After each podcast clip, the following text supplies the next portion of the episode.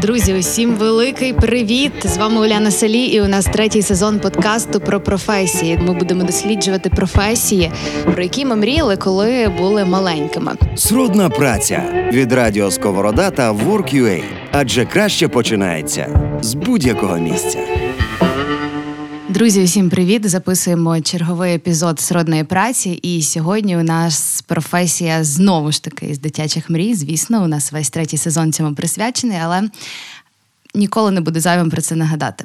І будемо розглядати професію художника. Сьогодні з нами тут е, художник з який, напевно, з самого дитинства, з пеленок, вже щось е, фарбував і уявляв якісь дивовижні світи. Ну, я собі так думаю, але зараз ми дізнаємось, так це чи не так. Олег Денисенко, привіт. Вітаю всіх слухачів, вітаю всіх, хто тут в студії. Я дуже рада, що ви до нас прийшли. Ви нас познайомите справді з цим таким фантастичним світом, який е, ну часто буває недоступним для людей не з творчих професій, так як нас слухають дуже багато різних е, і хлопців, і дівчат, і чоловіків, і жінок. То це буде справді цікаво дізнатися, як воно у вас, як воно бути художником. Давайте почнемо із напевне визначення. А хто такі художники? Бо чому я запитую? Я слухала ваше інтерв'ю одне з, і там ви казали, що ви себе рідко називаєте художником, або, можливо, взагалі не називаєте. Що для вас художник це щось таке велике, Дюрер, наприклад, це художник. Але сьогодні художники є різні. Це і моушен дизайнери, і графічні дизайнери, і вони також кажуть, я художник. І складно сказати, що це не так. От Що би ви сказали на це? Художник це хто? Ну, питання достатньо складне, оскільки. Знаєте, дати такого, таке чітке визначення, якусь таку аксіому майже неможливо. Е, Тому що все, що всі явища земні оцінюються людьми. А люди, як правило, дають суб'єктивну оцінку. Тобто е, дати, сказати точно, що хто такий художник, це важко. Але художників є достатньо багато, принаймні людей, які собі вважають художниками, і це прекрасно. А художник це, напевно, якийсь певний стан мислення, певний стан е, життєдіяльності, якийсь певне певний стан світосприйняття. Це не просто людина, яка вміє малювати, яка вміє щось е, висловити свої якісь думки на папері або на полотні якимись певними художніми засобами. Це набагато складніше, оскільки Е, якщо брати мистецтво, це, це можна, знаєте, е, звернутися до нашого славетного співвітчизника е, Григорія Сковороду. Ви, напевно, чули про такого. Десь згадувались так, колись. Так, так, так. То він дуже гарно про це сказав: про суть невидиму і про форму видиму. От, власне, мистецтво в мистецтві є тих дві суті, як і в цілкому житті. Суть невидима це якраз та ідея, яку закладає художник в своїх творах. А видиме це є форма, це засоби, якими він намагається висловити цю свою ідею невидиму. І якщо є от такий, от, знаєте, потужний тандем високої ідеї в мистецтві і бездоганного виконання ремесла, от для мене це і є таке справжнє мистецтво. І людина, яка це виконує, якій це вдається житті і в творчості. От для мене така, така людина і є художником. Ви якось визначали, що те все, що ви щойно сказали, плюс, якщо говорити це таким загальним словом, визначенням, це. Система цінностей в художника має бути певна. От що саме ви закладаєте? Зрозуміло, певна форма, певне те, інше, якась річ. А от якщо конкретно для вас, що це за система цінностей? Це це дуже складно. Все е, ну, якщо, треба починати з дитинства. Треба починати з основи, з фундамента. Дитинство це якраз такий період, коли закладається е, фундамент на все е, життя, на все життя своє. Ти просто береш якісь мапи, ти малюєш напрямки руху, ти малюєш свої подорожі, ти будуєш свій корабель, е, впорядковуєш ті вітрила. і просто починаєш свою життєву подорож. І от якраз е, те, що ти закладеш в дитинстві, або що тобі допоможуть е, закласти оточуючі люди, батьки, знайомі, друзі, родичі, будь-хто. Випадкова людина може сказати кілька слів, які вріжуться на все життя і допоможуть. В мене особисто таке було. От якраз оце воно і. Е, дає такі закладає підвалини, які допомагають потім реалізуватися творчо. А відносно, от е, я просто подумав про те, що ви говорили про різні жанри мистецтва, mm-hmm. про найсучасніші форми. Для мене особисто нема різниці між пензлем і комп'ютером або якимось там. Е, відеокамерою. Це все інструменти, це все форма, про яку ми говорили, форма видима, яка допомагає реалізувати ідею. Це ті самі художні е, засоби і художні матеріали, які допомагають е, реалізуватися власне художнику. А що стосується, ну це напевно все. Добре, а чому ви себе не любите називати художником? Я не, не люблю себе називати художником, просто я м, достатньо самокритична людина і е, бачу, що все ж таки навкруги відбувається в художньому житті.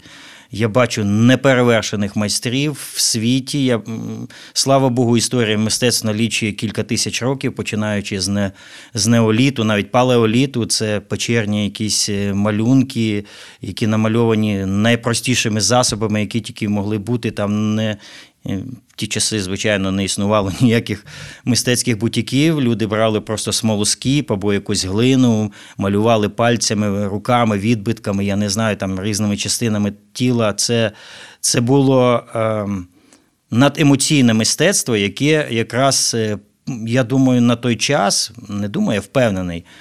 100% передавало емоції, які були закладені е, в людях, е, які це робили. А, Мені більше подобається, коли я себе називаю людиною, яка працює в мистецтві. А справа вже мистецтвознавців, справа часу це все якось оцінити, класифікувати, поставити на певну поличку. Ну і якщо мені вдасться знайти якесь своє місце в історії мистецтва України, це добре. Е, якщо я згідний на, на любу поличку, а це вже кажу справа історії і життя подальшого. Продовжуючи цю тему, те, що ми закладаємо в дитинстві, ми потім розвиваємо і воно перетворюється в професію нашої мрії. Згадуючи останні епізоди подкасту, який ми записували, наприклад, кухар. Професії кухаря можна навчитися, не обов'язково народжуватися з талантом кухаря. Ти можеш його набути, скажімо так, цей навик. Так само палеонтолог, який досліджує історичні процеси динозаврів і багато різних цікавих речей. Він теж цьому навчається. І здається, що художник це професія, навіть ремесло, напевно, краще назвати, не те, що професія. Вона якась така, з якою народжується. Ну, Тому що як можна навчитися малювати? От я собі так думаю. Ви як вважаєте, це вроджений от, дар? От якраз якраз е, можу сказати вам абсолютно відверто про те, що навчитися малювати можна. Навіть як казав нас один викладач, навіть мавпу можна навчити намалювати з натури там гарно, якесь обличчя, фігуру, там очка, губки і так далі. А художник це дещо більше, ніж е, форма. Ми весь час е, навкруги сковороди. Форма і ідея, форма і сенс смисли. Навчити можна малювати, намалювати всіх. Ну, більш-менш якось. Е, от якщо ви захочете навчитися малювати, повірте мені, є технології, які навчать вас абсолютно непогано, ви будете абсолютно задоволені своїми роботами, своїм, своєю працею, яку ви виконаєте під під керівництвом е, досвідченого майстра. А от якраз Оце поєднання, знову ж таки вертаюся. Це оце, оце поєднання, воно воно найважливіше. Форма і ідея. І, і висока ідея помножена на ремесло, на виконання. Якщо вони з, є разом в одному творі, ну це от якраз повторюю, це є мистецтво, це є. ну, Це, це зроблено справжнім художником. От якщо говорити, от справді мавпу можна навчити малювати, очки, носик. І, ну так, зрозуміло, теж образно говорю. І я можу намалювати картину, Легко. але ну, чи до чи гарна вона буде, чи не гарна, це можливо я це собі подумаю, та якось хтось інший подумає, якісь люди з мого оточення. І оце мене наводить на думку. От є картина, одна і інша. І я дивлюся і на ту, і на другу. От, І буває таке, кажуть, Боже, він так погано намалював. Ну, він якась така, Це це не гарно, а це гарно. От Де є ця грань між гарно написаною картиною і негарно написаною картиною? От як її зрозуміти? Я вже якраз то почав, що всі явища в цьому житті оцінюються людьми. Мавпи, собаки, жирафи і машини не оцінюють людські, людські творчу працю, будемо говорити про творчу працю. Оцінюють люди. Люди завжди є суб'єктивними. І вони не можуть дати однозначно 100% е, визначення, що таке мистецтво. І якраз ми повертаємося до самого початку нашої розмови. Я вже про це тільки що говорив. Нема такого. Комусь подобаються е, грубенькі, комусь худенькі, комусь блондинки, комусь брюнетки, комусь подобаються мерседеси, комусь е, горбатий запорожець. Це, Це справа смаків, справа виховання, справа середовища. І, на мою особисту думку, чим більше є різноманітності, тим краще. Коли в людини є вибір, ти можеш собі, ти любиш абстрактне мистецтво, будь ласка, його достатньо є в світі. Ти любиш гіперреалізм, його також не бракує навкруги. Ти можеш е, вибрати собі якісь фантастичні речі, якісь декоративні, якісь наїв, народний. Тобто Чим більше різноманіття, тим краще. Недарма е, на американському гербі написано «E pluribus unum» – єдність в різноманітті. Це, це, Це настільки важлива аксіома, формула, це знаєте, такий постулат життя, на якому тримається якраз демократичні суспільства, в тому числі, як на мене, і мистецтво. Бо мистецтво повинно бути демократичним, воно не може бути тоталітарним або якимось, знаєте, загнано в рамки, якийсь бути керованим або або ну просто ніхто не має права тобі говорити, що ти маєш малювати і як ти маєш малювати. Це е, один з моїх життєвих лозунгів і творчих це є in arte libertas, свобода в мистецтві. Тобто, якщо ти не відчуваєш себе свободним в мистецтві, ну важко буде самореалізуватися. І і ще одна е, така моя найулюбленіша, е, найулюбленіша формула це робити, що любиш, і любити, що робиш. Все. От тим все сказано. Прекрасна формула. 100%. Так. так. Мистецтво різноманітне, але є у світі якісь визначені критерії. Це високе мистецтво, це там ще якесь мистецтво. І от людина, яка, наприклад, опустимося трохи нижче, не з мистецтва культури, не не творче, але от раптом їй захотілося трохи розібратися в цьому всьому світі, трохи розібратися в мистецтві. От з чого би ви порадили їй почати? Що почитати, що подивитися, як розвинути в собі якийсь смак до мистецтва, як навчитись розуміти це все? Я зрозумів. Е, найважливіша формула, особисто для мене також, я люблю такі якісь систем, системне мислення і вважаю, що без системи в житті дуже важко взагалі вижити і просуватися. Повинна бути система. Ем, Розумінню мистецтва треба вчитися так само, як самому мистецтву. Це є важка, наполеглива і непроста праця. Для того, щоб навчитися розумінню мистецтву, по-перше, це треба закладати знову ж таки з дитинства, але або принаймні, ну мож, можливо, не треба там з дитинства, це можна і пізніше цьому навчитися, але ем, чим більше для того, щоб написати, скажімо, книжку, треба прочитати 100 книжок. Для того, щоб зрозуміти е, якусь певну картину, треба подивитися тисячі картин, бувати в музеях, спілкуватися з людьми. Взагалі, е, я зараз говорю про найпростіші речі в нашу епоху інтернету і глобальної інформативності. Це настільки просто можна відкрити інтернет, набрати в Гуглі, як розуміти мистецтво. Там вискочить стільки. Стільки інформації. Ну, от власне. Тобто, хто купа. захоче, повірте мені, той, хто навчиться розумінню. Е, з другої сторони, особисто для мене, мені допомагають різні е, скажімо, аудіо, якісь тренінги або якісь аудіокниги.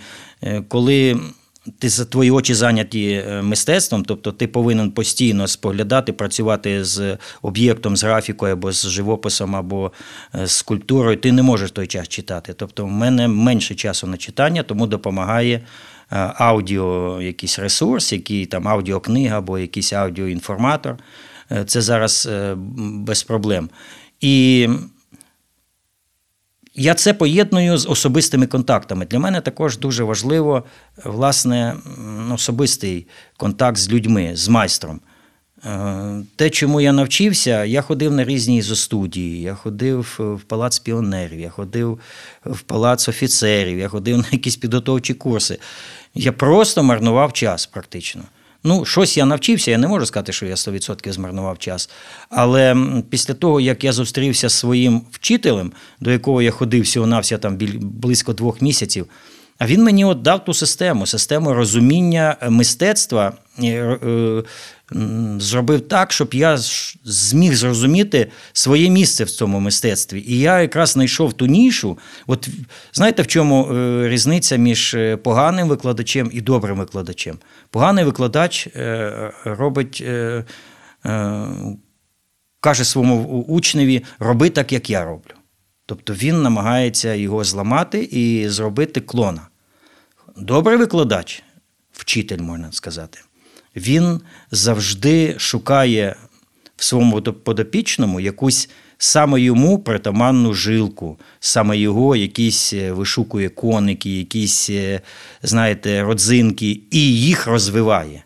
І їх розвиває. Він його не ламає, він розвиває, він не себе розвиває в ньому, а розвиває ем, якраз мистецтво в тому учневі.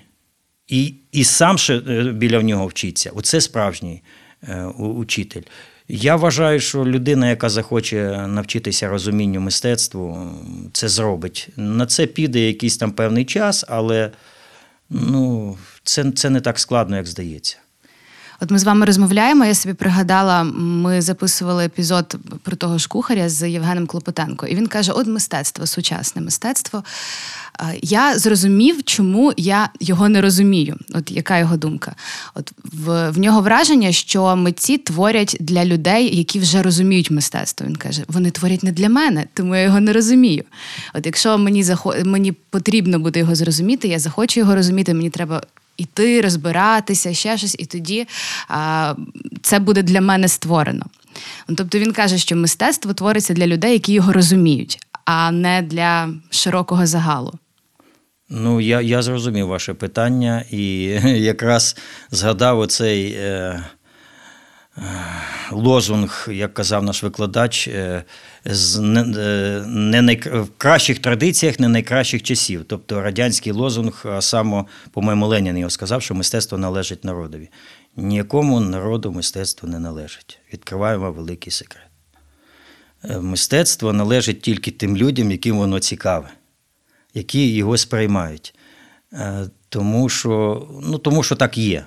То просто є. Це це навіть не обговорюється. Ви бачите, ну, маса мистецтва не потрібна. Якщо воно і потрібно, то воно е, потрібно в якихось найвульгаризованіших, якісь таких, знаєте, формах, найзрозуміліших формах. Е, якщо художник трошечки там ускладнив задачу глядачеві, ну, більшість людей просто в мене нема часу на розуміння цього. А насправді я бачу за тим нема часу, не бажання. Тому що ну, дійсно на це треба потратити час. Це дуже добре. Вони так говорять, що нема часу. Треба знайти час, треба зробити зусилля над собою, треба постаратися зрозуміти е, цю ситуацію, треба вникнути, треба трошки погортати літературу, треба поспілкуватися з людьми, які дотичні до мистецтва. Це також праця. А навчитися, повторюю ще раз, я в тому 100% переконаний. Навчитися можна майже всьому. Як? Це друге питання, гірше краще, але можна навчитися. Я також можу навчитися робити якісь гарні блюда. Так. Куховарити. Я можу навчитися, тому що якщо людина мислить системно і підходить до всього системно, вона зрозуміє ноу-хау знаю як. Якщо я зрозумію, як це робиться, і напишу план для того, щоб зварити добрий борщ, треба те, те, те, те, те. Все треба писати і розкладати. Це дуже все просто ну, просто елементарні знання треба мати і все. Сезон професій, про які ми мріяли у дитинстві. Хочу зауважити, що ви все-таки вирішили зробити мистецтво ближчим до нашого повсякдення, і е, ви зробили свої ви свої картини перемістили на кейси для телефонів. Так. Тобто зараз можна придбати собі картину Олега Денисенка і е, носити її з собою в кишені чи в сумочці кожного дня. От ви на себе цей виклик прийняли е, привести мистецтво до кожного. Для чого вам це? Ну, я вам можу сказати, е, що якраз оця форма, е, цей пошук, знаєте, стає для кожного митця ну, якимось цікавим таким елементом творчості. Що я маю на увазі, зараз поясню. Коли ти займаєшся графікою, настає такий момент, коли тобі хочеться е, поекспериментувати з кольором, поекспериментувати. Коли ти поекспериментував з кольором, то тобі хочеться трошечки тривимірного, тобі хочеться скульптуру спробувати. Тобто, якщо ти розвиваєшся як митець, то ти захочеш е, скуштувати різні жанри. А що стосується ужитковості мистецтва, то е, був такий художник епохи Ренесансу Бенвенутто Челіні, який запам'ятався цілому світові е, тим, що він, крім того, що він був прекрасний художник, він зробив неперевершену солонку. Просто ємкість для солі, просто щоб там зберігати сілі, солити. Звичайно, для е, багатих людей, бо вона зроблена із срібла, золота тощо. Але це не перевершена ужиткова річ. А думаю, що не відкрию великого секрета, кажучи те, що кожна людина любить якісь речі, хоч речі і не є головними речами в нашому житті. Але все одно ми прив'язуємося до речей. Ви любите, наприклад, якусь гарну парасольку, якусь гарну помадку, якусь дзеркальце, я не знаю, якийсь ножичок гарний, аксесуарчик, якийсь, якийсь годинничок. Хочеться оточувати себе Абсолютно, речами. це є частина естетичного світу кожної людини. Оскільки ми живемо в епоху мобільних телефонів і в епоху інтернету. Е, телефон це та річ, яку ми любимо. Ми, Більшість людей вже просто не може жити без неї. Це вже залежність. Це певна залежність, це це наркоманія. Е, по собі знаю. Це це не просто з тим боротися. От. І, А чому би оцей улюблений предмет не одягнути в якісь. Е, шати, які тобі подобаються. Не просто мати якийсь силіконовий чехол, який. Ну, які які мають мільйони людей. І знову ж таки, ви кажете, що е, мистецтво в маси. Угу. Та не в маси. По-перше, мало хто це розуміє, може, і слава Богу. А по-друге, це є е, коштовна річ, яку не може собі кожен дозволити, тому що це справжній твір мистецтва, виконаний на дереві за всіма всіма технологіями ливкасного живопису.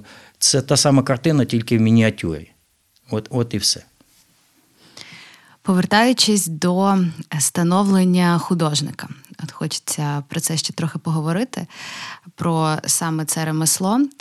І як у вас воно відбувалося? От саме у вас, який ваш був досвід, коли ви зрозуміли, що от в мене виходить малювати? Ну, це все ж таки, повертаючись до дитинства, можу сказати, що вся та, вся те рештування опалубки для залиття е, потужного бетонного фундаменту це є часи дитинства. Я пригадую себе е, і в магічних залах Львівської, ще тоді називалася Львівська картинна галерея. Цей специфічний запах скіпідару від картин, якісь певні е, лаки. Ви знаєте, та така хімічно-алхімічна сполука, яка настільки заклалася в голову і настільки впиталася нейронами мозку, що ну, це це настільки зачепило, ну, воно не відпускає до сих пір. Е, коли я дивився на неперевершені твори мистецтва в галереї, яким там, ну скажімо, 300, 200, 500, 100 років і більш сучасніші, я не міг ніяк зрозуміти. От я бачу форму. А яким чином вона взагалі виконана? Це просто звичайні фарби в тюбіках. Перетворюються, знаєте, художники як алхіміки. Я навіть колись придумав таку е, формулу арт-хімія. Не алхімія, а арт-хімія. Художники беруть не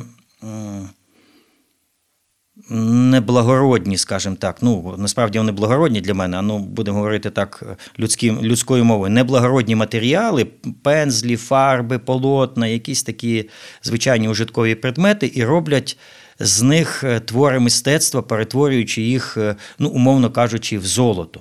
Просто з, е, зі свинця роблять золото, артхіміки.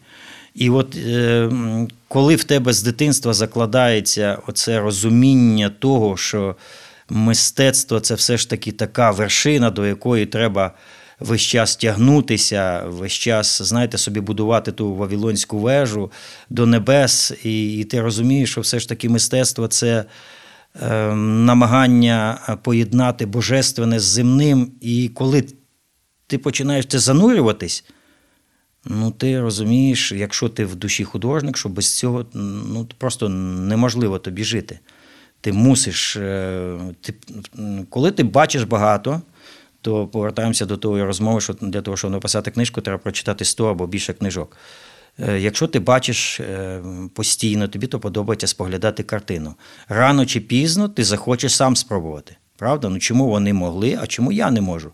Якщо тобі вдається, це ти стаєш художником. Якщо тобі не вдається, це перетворюється на якесь хобі або, або забаву, або якась е, інша е, причина, або небажання, або якісь, е, скажімо, меркантильні фінансові інтереси, вони переважають, і, і ти не стаєш художником, або стаєш художником. Я ще задала це запитання, щоб підвести до такого: от е, художник, як і письменник, і будь-хто там з творчих професій, має якийсь свій стиль, стиль написання картини. Письменник, от дивишся, читаєш якийсь уривок і розумієш, о, це мій улюблений письменник, це він написав. І так само, дивлячись на вашу теж картину, розумієш, це картина Олега Денисенка. Тобто в якомусь стилі, в, яких, якійсь формі вона представлена і щось в ній закладено. Як би ви описали це? От чому, дивлячись на вашу картину, одразу розумієш, це Олега Денисенка картина? Я вважаю, що індивідуальність і самовираження якраз е, в певній своїй тільки тобі притаманній формі, це є, напевно, найважливіша риса мистецтва, тому що ну, якісь наслідування, клонування, воно є цікаве, але тільки з е, точки зору на ремісло. Виконання може бути бездоганним, але не буде цієї ідеї, цього, знаєте, такого надриву, такого браніння не буде. І, на мій погляд, індивідуальний почерк художника, ну я не знаю, художник повинен провести пряму лінію, і ви повинні сказати: оце зробив Рафаель, або там Дюрер, або хтось. Звичайно, це трошки так е, воно узагальнено, але стиль це найважливіше. Впізнаваність це є найважливіше. Так як музикант, знаєш, зробив тільки один акорд, ти знаєш, що це вже гітара там Девіда Гілмора або ще когось. Ти вже знаєш, хто це, хто за ти, ти його не бачиш. Ти вже по, по одному акорду чуєш. Так само і в художника. Якщо ти. без абсолютно без промаху говориш, що це твір такого-то або такого-то художника, це значить, художник досягнув основної мети самовираження індивідуальності.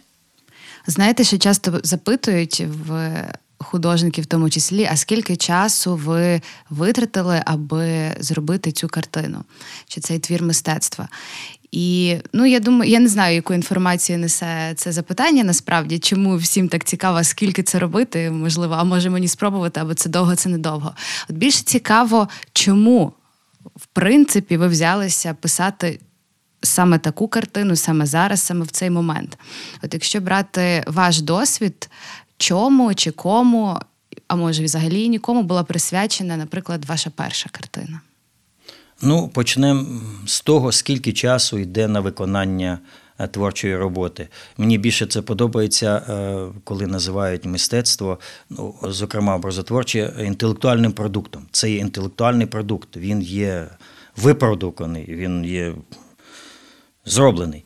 От. І колись е, Пікассо сидів в одному з ресторанів, і до нього підійшла від. Ну, така є легенда, але думаю, це наближено до правди. Підійшла якась відвідувачка, його шанувальниця, і просто йому підіпхала серветочку і попросила: маестро, намалюйте мені щось. Він намалював свого голуба. Ну, Це тривало там кілька, ну там 30 секунд, 20 секунд, одну хвилину хай буде. І вона хотіла його забирати, він каже, тисяча доларів. Вона каже, як? Ви то малювали в 30 секунд. Він каже, я це малював 30 секунд і все своє життя.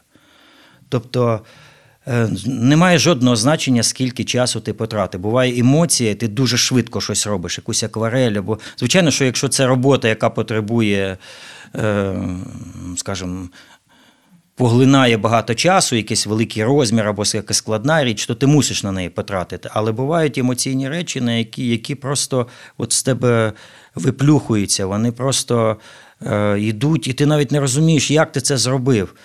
А, а насправді, якщо проаналізувати, це все зрозуміло. Інформація, отримана е, мозком, перетворилася на якісь через руку на якесь певне ремесло, і і в, тебе, в тебе це все виходить, тому що ти знаєш, як це зробити. Е, я вважаю, що це не є е, принциповим і предметом гордості. От я там робив картину, малював 10 років її, або там 20 років, як колись по музеях ходили. там. От. Цю картину художник малював 20 років. Ну, класна картина, все, але давайте спочатку картину розглядати, а потім говорити про те. Це все легенди, це все, знаєте, такий супутній матеріал, який підігріває. Це це більше піар. Це більше піар. От. А кому я присвятив свою першу картину, я не можу сказати, тому що і в мене, як і у багатьох художників, все починалося в дитинстві. В дитинстві я з друзями ходив на етюди.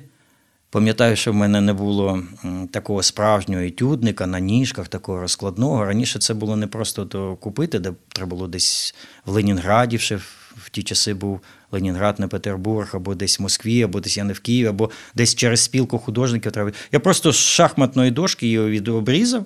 Була якась, знайшов на горі шахматну доску, її обрізав і зробив собі ремінець від якоїсь сумки. І в мене була та така коробочка для фарб, я ходив з нею малював. Перші картини це в мене було, звичайно, якісь пейзажі. Тобто я малював те, що бачив.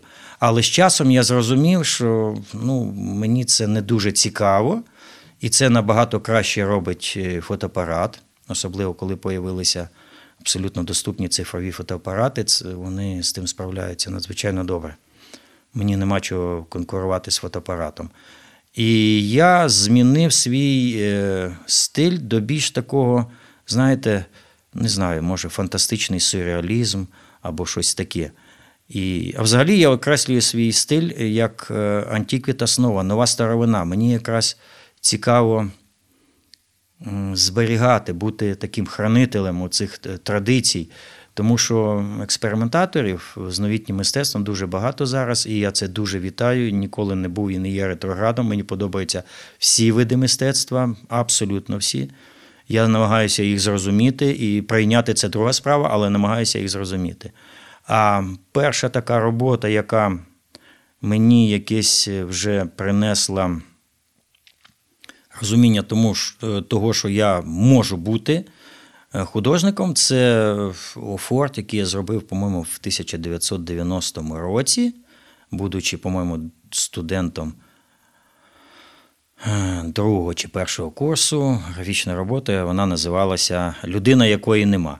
І коли я виконав цю роботу, всі сказали, що Олег молодець, там, всі мене похвалили викладачі. Я навіть ту роботу відправив на кілька виставок. Вони, знаєте, коли ти студент першого чи другого курсу, а десь в Норвегії на Трінале її виставляють і присилають тобі такий грубезний каталог, е, коли ти поруч з знаними майстрами світовими, а тобі там 20 пару років. Ну, це воно воно допомагає, воно якось так тримає тебе за ручку. Такий великий дядя тебе тримає міцно за ручку, і ти вже розумієш, ти вже не впадеш, тобі вже треба рости до того дяді. Задам вам зараз таке, напевно, дурне для вас питання, але для багатьох буде цікаво. І багато хто собі уявляє це по-різному. Як, ем, Як виглядає день художника? От ви встаєте вранці, закриваєтеся в майстерні і е, пишете картину, потім через три години виходите, йдете снідати. Чи воно так не відбувається? І чи це має прийти якась муза, натхнення, чи це вже не треба, щоб вона приходила? Вона у вас завжди існує всередині? Ну, приблизно так. Ви знаєте, коли ти працюєш кілька десятків років в мистецтві, зокрема, я більш-менш професійно працюю вже трошечки більше, ніж 30 років. Е, поняття там музи або натхнення це це класно, коли воно є. Але ти ти професіонал, ти ти повинен, знаєте, як кожний якийсь професійний музика його розбудив в другій годині ночі, дай йому там гітару або посади за піаніно, все одно він зіграє, зіграє непогано. Хай там перші хвилинки, перші секунди будуть трошки такі збентежені, але потім він все одно. Тобто, це вже це вже, це вже є всередині. І коли ти розвиваєш свій творчий процес, то одна робота хапається за другу. Тобто йде якась така, виробляється якась певна серійність. Ти розумієш, створюючи там. Якусь роботу, ти бачиш якісь нюанси, якісь е, декоративні або композиційні елементи, які можуть мати розвиток в наступній роботі. І отак воно чіпляється одне за одне, і йде розвиток. А якщо це можна е, назвати робочий день, хоч творчий день мій виглядає абсолютно звичайно, я не дуже рано стаю, але лягаю пізно, просто в мене трошки зсунутий графік. Е, зранку намагаюсь е, займатися графікою, тобто більш точними роботами. І обов'язково, ну, це на 99% мені вдається, деколи не вдається в силу різних причин. Я намагаюся приблизно годину зранку читати. Тому що нема часу. Я просто розумію, що я зараз, якщо почну малювати, все, очі зайняті, я нічого не зможу прочитати. У мене лежать на столі дві книжечки, які я е, одна серйозна, одна ще серйозніша. І я їх е, так собі, е, там я можу собі прочитати від настрою, можу прочитати там 20 сторінок, можу прочитати 10, можу 25, можу 30 прочитати. Як від, Залежно від настрою, як мені це піде. Е, потім я е, працюю з з графікою. Ну і частенько люблю собі перейтися. Е, я вдома займаюся графічним мистецтвом, а в майстерні, яка тут неподалеку знаходиться, я е, займаюся вже більш монументальними формами, тобто якісь великі формати живопису, або якась скульптура, або ще щось таке, що пов'язано вже з якимось ремісничим виконанням, яке потребує певної площі і ну, певних якихось. Е, Е, використання інструментів, які, і все, що з тим пов'язано. От. І потім собі з великим задоволенням з майстерні своєї, яка знаходиться в центрі міста, іду пішки до проспекту Чорновола через цілий центр, і, і мені це. Ну, Просто шалене задоволення. Я дуже люблю Львів, я е, люблю е, місто, я є, знаєте, так, глибоко міщанин. Я без міста не можу, без великого міста. Ну, Львів не є дуже великим містом, але взагалі без е, атмосфери міста мені дуже важко вижити. Я дуже люблю природу, я дуже люблю гори, я дуже люблю море, все подорожі. Але все одно мені повинно, е, я повинен вертатися до е, свого міста, в якому я почуваюся комфортно, комфортно абсолютно. І ем, це якраз те. Я не забагато говорю? Це якраз це е, місце Львів, де мені дуже класно. Я бачу все. Все необхідне для творчості. Тут є і художня атмосфера, ти йдеш по площі ринок, на тебе дивляться якісь маскарони, атланти, якісь каріатіди, якісь латинські написи, якісь декори, переплетення тих е, дротів з ліхтарями, якісь тіні, люди, фонтани, це дерева. Ну, Це це розумієте, це це настільки надихає, це джерело вічного натхнення. І якраз таке місто і повинно народжувати художників, і не тільки художників, взагалі творчих людей, що воно дуже успішно і робить. Роботу своєї мрії шукай на Work.ua, адже краще починається з будь-якого місця. Я вас абсолютно розумію. Я роблю так само. Я живу в центрі міста в старому будинку. Всі дивуються, чому не в новобудові. Я кажу, ні, мені подобається старий будинок. Я теж виходжу і так от гуляю, чисто як ви дивлюся, хто на мене там дивиться згори спеціально. Я ще знаєте про музу. Чому задала запитання? Часто буває така історія в митців, коли треба робити щось на замовлення вони монетизують своє мистецтво таким чином, а буває таке, що вони не хочуть це робити. І але мусять. І є натхнення, чи нема натхнення, вони мають приступати до написання картини чи до написання якогось рекламного тексту. Неважливо, мусять це робити. І до чого я веду? Як в принципі художнику сучасному, чи ви знаєте, чи ви стикалися з тим, монетизувати все ж таки свій талант? Як це роблять сьогодні? Ну, я не можу сказати, як це роблять сьогодні там інші художники. Я можу коротко розповісти про свій особистий досвід, е, бо я тільки не можу оперувати. Е, для мене особисто, перш за все, це є високоінтелектуальний продукт. Коли ти зробив те, що може називатися мистецтвом, я йду від зворотнього. Завжди знайдеться той, хто скаже: Слухай, це класна штука, давай я в тебе її куплю. Тобто, якщо для мене особисто, якщо художник, сідаючи малювати картину, ще нічого не зробив, а вже думає, скільки він грошей за неї е, возьме, ну це не цікаво якось. Це, ну, Я ж не фабрика по випуску картин, знаєте, там і продажі. Ну, Це трош, трошки так сумнувато, коли це перетворюється на якийсь певний конвейер. Але думаю, що якраз коли в художника купують якийсь певний твір, це є величезна насолода для нього і величезна радість, тому що він розуміє, що все, що він вклав, все, чому він присвятив своє життя, воно знайшло якраз таку матеріальну форму, яка не просто перетворюється, воно монетизується в якісь певні кошти. А ті кошти дозволяють тобі рухатись далі, розвиватися. Ти можеш на ті гроші подорожувати, придбати фарби, придбати собі якісь книжки, тобто інструменти, матеріали.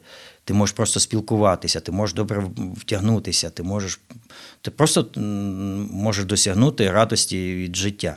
Якраз така форма спілкування, скажімо так, споживач мистецтва, інтелектуальний продукт мені більше подобається. Ви згадали про книги, що у вас стоїть одна складна, друга ще складніша.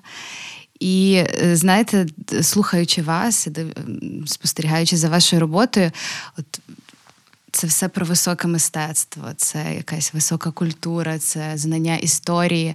Дуже дуже багато знань в вашій голові, і може здаватися, що ну, якщо я не такий, як Денисенко, якщо я там умовно не знаю по іменах всіх художників Ренесансу, не то треба. напевно мені навіть не треба пхатися в художники.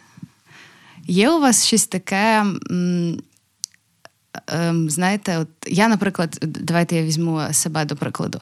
От коли мені не хочеться нічого робити, там мені все набридло, я собі вмикаю якісь е, дурниці на Ютубі. Ну, якісь стендап, ну щось всі, таке всі легке. Так а ви так всі робите? Це, всі окрім це окрім тих книг, які стоять у вас, одна складна, друга ще складніша. Всі це роблять. Розумієте, якщо весь час жити в якомусь в паралельному світі, а мистецтво ну, частенько нічого спільного з життям немає. І дуже багато людей. Плутають художники, мистецтво, яке продукує художник з самим художником. Знаєте, то все одно, що порівнювати Е, скажімо, е, актора, який грає вбивцю там. Ентоні Хопкінса, думати, що він сходить і всім кишки випускає. Та він насправді, я на нього підписаний, він якісь борщі варить, якісь з внуками котиків гладить. Такий маленький дядечко, правда, з очима вампіра. Але то то таке. Тобто не можна плутати е, мистецтво і життя. Це абсолютно різні речі.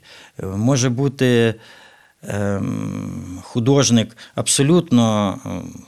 Ну, скажімо так, в загальноприйнятій формі, абсолютно нормальною людиною, а малювати якісь ну, ну, такі такі чудеса, що там можна голову просто зламати, розбираючись це все. А психологи говорять навпаки, вони говорять, що мистецтво це є відображення внутрішнього світу.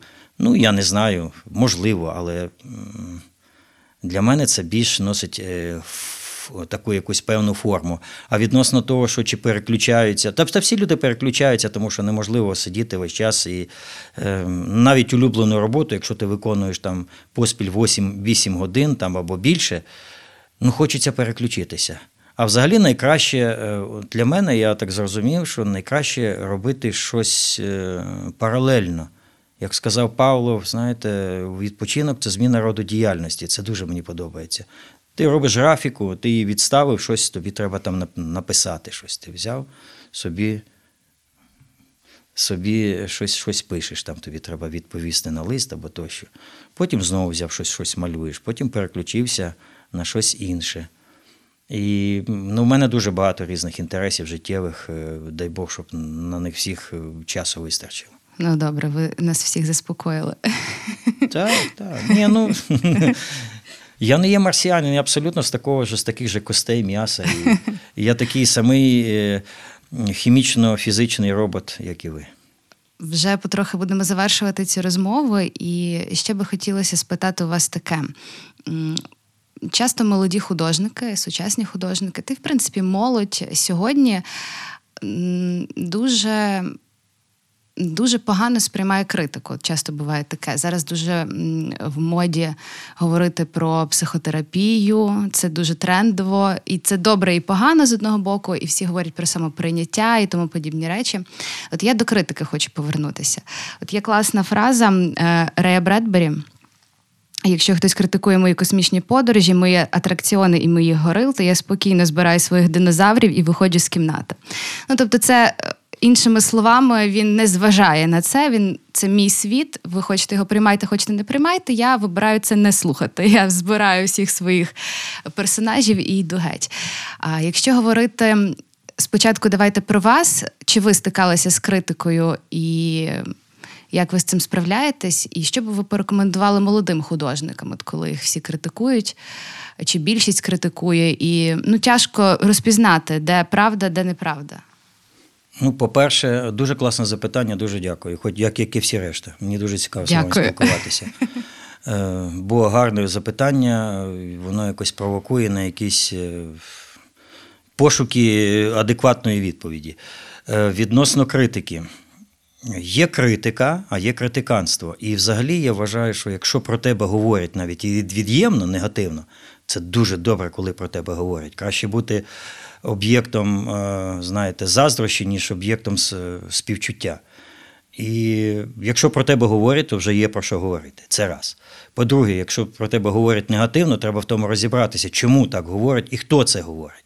Можливо, там є якісь певні свої приватні інтереси. Якісь. Ну, це ж ви розумієте, про що я говорю. Всі там, всі сім людських гріхів заплетені в тому, в тій критиці. А якщо це критиканство якесь або якась ну, безпідставна критика, якщо ти щось критикуєш, то ти повинен чітко хоча б, хоча б дати натяк. А як би, як би це, як це можна виправити? Яким чином це можна е, зробити? Ем, і тоді, ну, добре, я тоді подумаю над цим.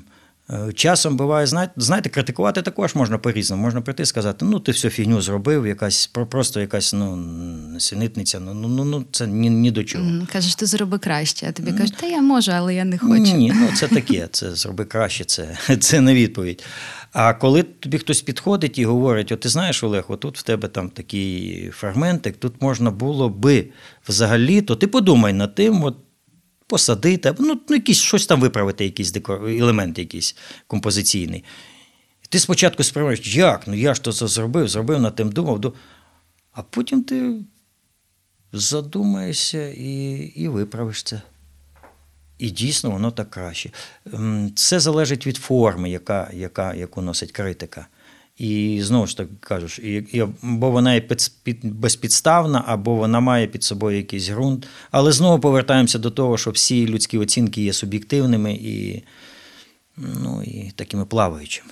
Ну, Це дуже добра порада. Треба дивитись, хто критикує. Дуже часто на людину, яка критикує. Чому? тебе. Е, Чому? Чому? Розумієте, все, що відбувається в житті, воно є. Кожний рух людський він є вмотивований. Якщо людина щось робить, вона має на то якусь певну мотивацію, якусь причину. Угу. І все. І від, і від того треба відштовхуватись. а у вас не було такого, що хтось сказав? Погана картина. Тисячу і ця раз картина було. ніколи Тисячу раз не... було, і тисячу раз в мене було таке, що мене назвали взагалі, що ти, ти не художник, ти там ну, тобі краще не малювати. І такі були люди. Різні. Я ще ну, хочу це не значить, що я це кину і. Та, ну чи кажуть, погана картина, і ви Так. її сховали під стіл і ніколи не випускали. Не було такого. Ну, вона всі не картини, які було ви вважаєте за потрібне, вони світ побачили. Так, ну дуже мало. Є такі роботи, які е, або ну, просто технічно там е, процес графії, я не буду зараз то вдаватися в нюанси, але процес гравюри там має певний такий. Ем, Момент, е, скажімо, травлення в кислоті. Якщо щось там перетравив, просто технічно воно виколося. Ну, це не вико- стосувалось критики, Ні. це суто технічний Так, суто технічний нюанс. Тоді ну, я бачу, що воно, воно не є для, для світу, і я це стараюся не показувати. Олег, на завершення. Дуже класна фраза у вас е, вами була сказана. Вона вирвана з контексту, але дуже пасує зараз до нашої розмови. Ви сказали, що чудо треба організувати в якомусь інтерв'ю. І от е, ви своє чудо точно організували. Під чудом я розумію професію вашої мрії. Ви художник, ви кожного дня встаєте, пишете картини, ви щасливий від того, що е, і вам добре, і людям добре. За що от сьогодні ви вже багато років це робите? Сьогодні ви можете сказати: я люблю свою, своє ремесло за. За що? Ну, по-перше, хочу сказати про те, що чим більше я живу, чим довше я живу, чим я стаю дорослішим, тим більше я люблю те, чим я займаюся. І я займаюся тим, що я дуже глибоко люблю, повертаючись, трошки перефразовуючи ту фразу. Я є абсолютно щасливою людиною, тому що я для себе зробив такий висновок. Неважливо, що відбувається навкруги, важливо, що відбувається в тебе в голові. Тобто е, свято, щастя, удачу, успіх можна організувати. Організувати її в своєму головному мозку, в своїй душі, поєднати оце якраз божественне і земне. Олег, дуже вам дякую за розмову. Е, Може, десь зустрінемось, коли будемо ви гуляти центром і я гуляти центром, розглядати, Задоволено. надихатися. Вам, друзі, також всім натхнення. Ще раз вам дякую, успіхів. Всім па-па! І я вам дякую. До побачення. З вами Уляна Салі, і у нас третій сезон подкасту про професії. Ми будемо досліджувати професії, про які ми мріяли, коли були маленькими. Сродна праця від Радіо Сковорода та Work.ua. Адже краще починається з будь-якого місця.